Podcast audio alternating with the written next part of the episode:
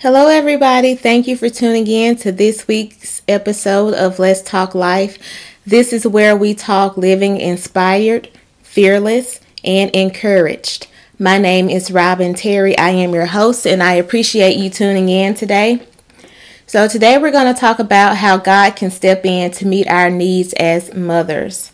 I'm going to start by telling a story about Hagar and Ishmael. It's probably a story you're already familiar with, but whenever I think about uh, baby mama drama, this is the first story that comes to mind. And so, um, to sum it all up, Abraham and Sarah they were promised a son, but Sarah got impatient. And so she told Abraham to sleep with her maidservant or her slave, Hagar. Hagar got pregnant and I guess Hagar started acting funny and stuff around the around the tent. And Sarah got mad and she told Abraham. And so Abraham said Sarah she's your slave. Do with her as you wish. So Sarah started being mean to Hagar and Hagar ran away.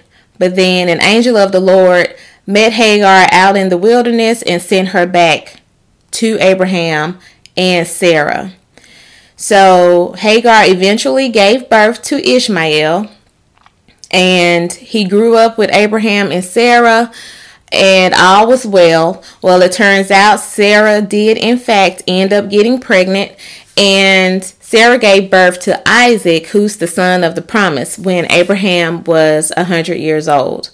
So, when it was time for Isaac to be weaned, uh, probably between the ages of two and five, um, Abraham decided to throw Isaac a party or a feast is that's what they called it back in those times. They had a feast.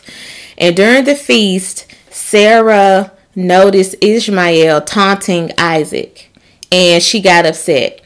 And so she went to Abraham and said, Abraham, I don't want Hagar and Ishmael Ishmael here anymore. You know, I don't know where they're gonna go, but they got to get the hell out of here, Abraham, because Isaac is my baby. Ishmael is being mean to my baby. And I'm pretty sure uh, Abraham did not want to hear this because Ishmael was his son, just like Isaac was. But he honored Sarah's request. And the next morning, he got up and packed up some food and water for uh, Hagar and Ishmael and sent them on their way. You know, I could just see it. I can just picture it in my head. You know, he's, you know, at the opening of the tent telling Hagar, you know, Hagar, I'm so sorry, but you and Ishmael have to leave. Here's some food and some water. Godspeed. God be with y'all. Y'all have to go. And on the other end of that, I can picture Hagar saying, Abraham, why are you doing this to us? You are our only means of support. We need you. We need to stay here. But Abraham's probably saying, No, I'm so sorry. Y'all got to go. Here, y'all take this food and water. Y'all will be fine. And so they left. And so Hagar and Ishmael left Abraham and Sarah's uh, dwelling place and wandered in the wilderness of Beersheba. And here Hagar is. She has no money. She has no job. She has no means to support herself or Ishmael. She is alone with her 13 year old son. He was probably 13 or 14, but she's alone with her son. You know, he's old enough, but he's not yet a man. So he still needs some guidance. And she's afraid. I'm pretty sure she's afraid and she's devastated. She's hurt. She's crying. She's desolate. And so, as they wandered, they eventually ran out of food and water.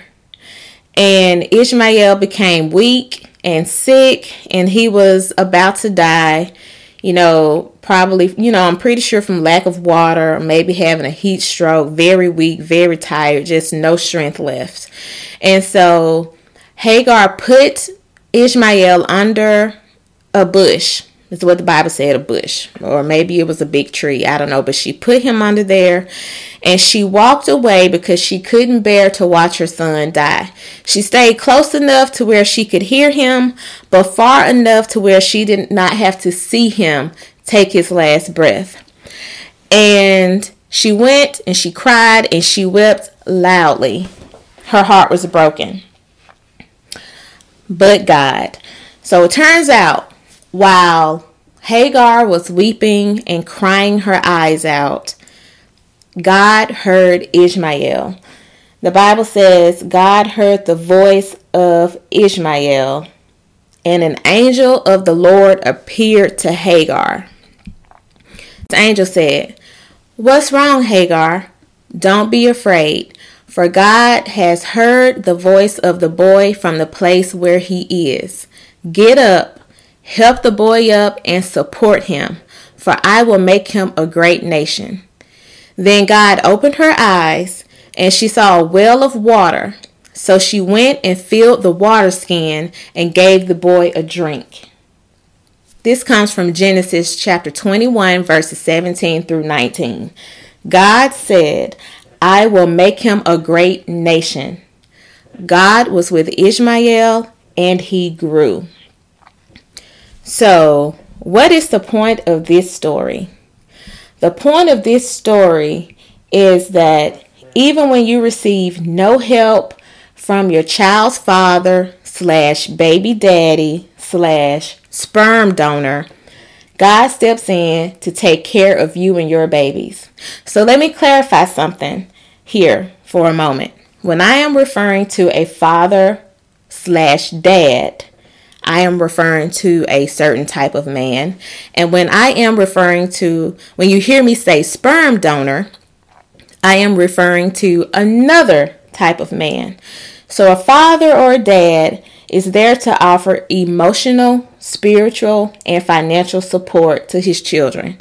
He's there for the hugs and the kisses, the ups and the downs, the good, the bad, the ugly. Like he's there for everything. He wants to be there for everything.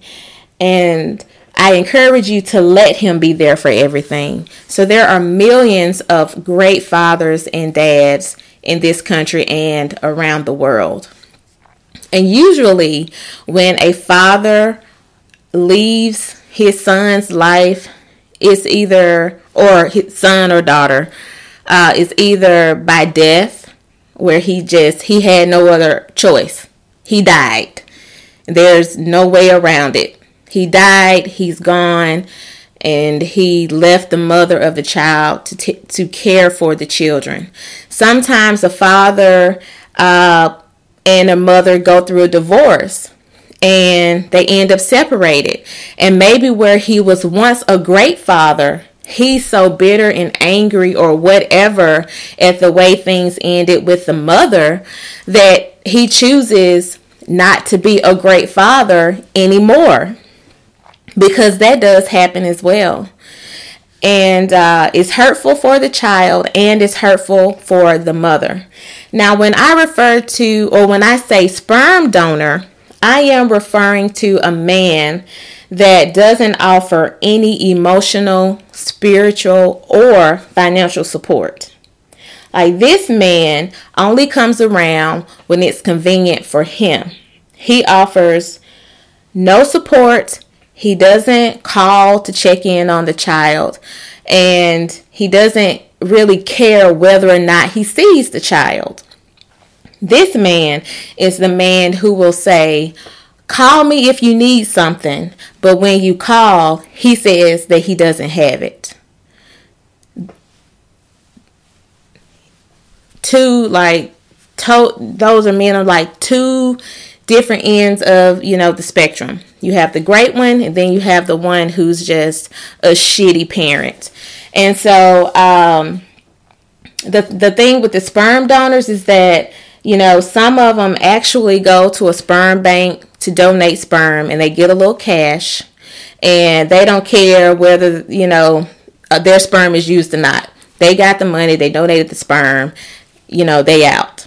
Then you have the sperm donor that actually lays with you, has sex with you, and um, when you, you turn up pregnant, either he abandoned you before the baby is born or after the baby is born. He has no interest whatsoever in fathering uh, the child. He's just like, I'm so sorry for you. Peace. I'm out. And so, you know, I'm not trying to offend anybody, but if you are offended, then maybe I'm I'm talking about you. So, if you want to change that, just stop being a sperm donor and start being a father.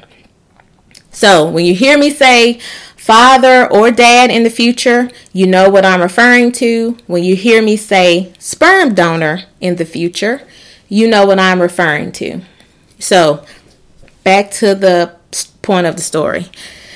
So, point number one God steps in to take care of you when you are alone and deserted. He will come to your rescue. We have to hold on to that. He will come to our rescue when we really need him. He will come just in the nick of time. Point number two God listens to the cries of our children. He wants to meet their needs. So I'm pretty sure Abraham taught Ishmael about, you know, our God. So the Bible says God heard the voice of the boy. So I think it's important to teach our children to pray, especially during times of adversity. Now, the Bible doesn't say Ishmael was praying, the Bible just says that God heard the voice of the boy. I don't know what Ishmael was saying, but God heard it. And so, because God heard it, he said, I'm going to meet this need. So, I, I feel like we should teach our kids, you know, that God hears them and he wants to meet their need. Okay, the third point is that God sees things that we cannot see. So the Bible says that then God opened her eyes and she saw a well of water. So perhaps the well of water was already there as she was wandering, but maybe she was so consumed by her grief and her loss and her pain that she couldn't see the very thing that was already provided to keep her and Ishmael alive.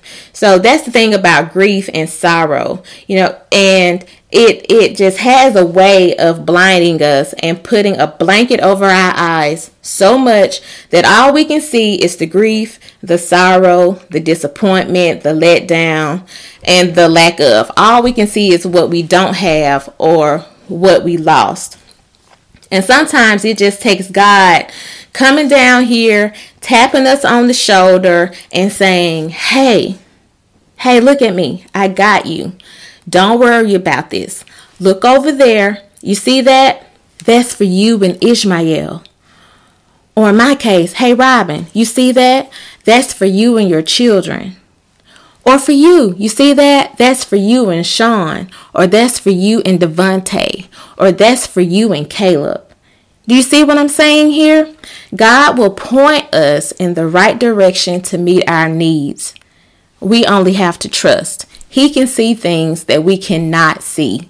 So we have to be willing and open to the fact that God can guide us. He is our covering. So even when the men of our lives leave us and we feel like we have no covering and we don't know what we're going to do, God is our covering, He is our provider. Whether the man is present or not, God is our provider. And that is something that we have to hold on to. So hold on to this word. God steps in to take care of you. God listens to the cries of our children and He wants to meet their needs as much as He wants to meet our needs. And lastly, God sees things that we cannot see. So, I'm going to start a series next week called Baby Mama Drama. And I want you to tune in and, and share it with as many mothers as you can. We are going to talk about so many things that we deal with as mothers when it comes to raising our children, when it comes to dealing with the, the sperm donors or fathers of our children. There are many things. We have to wear many hats. We work, we cook, we clean, we do laundry, we go to school, we help our kids with homework, we take them to the doctor. we we play doctor when they're I mean, we have so many things we have to do as mothers. And then, you know what comes with that? Drama sometimes. So, we're going to talk about the baby mama drama. We're going to talk about how to deal with the drama. And I, we're going to talk about how to avoid the drama. Nobody wants to be in a drama filled life. And I hope that this series is a blessing to you. I want you to share it. I want you to tune in. And I'm not talking, you know, out the side of my neck. These are all things that I have lived because I have single mom experience, I have baby mama drama experience, and I've been married, I'm divorced, I'm single and I have four children and my life is very busy, very hectic. So I have a lot of stories to tell and a lot of points I can make using the word of God. So just tune in and uh, share with as many working mothers, single mothers, uh, divorced mothers, widowed mothers, any mother that you may know. Uh, again, Again, my name is Robin Terry. I am your sister in hope and healing, and I cannot end this recording without telling you to go buy my book. The name of my book is Resilient My Story, God's Glory. It is available for you to purchase today, and I appreciate all of your support. Until we meet again, be blessed.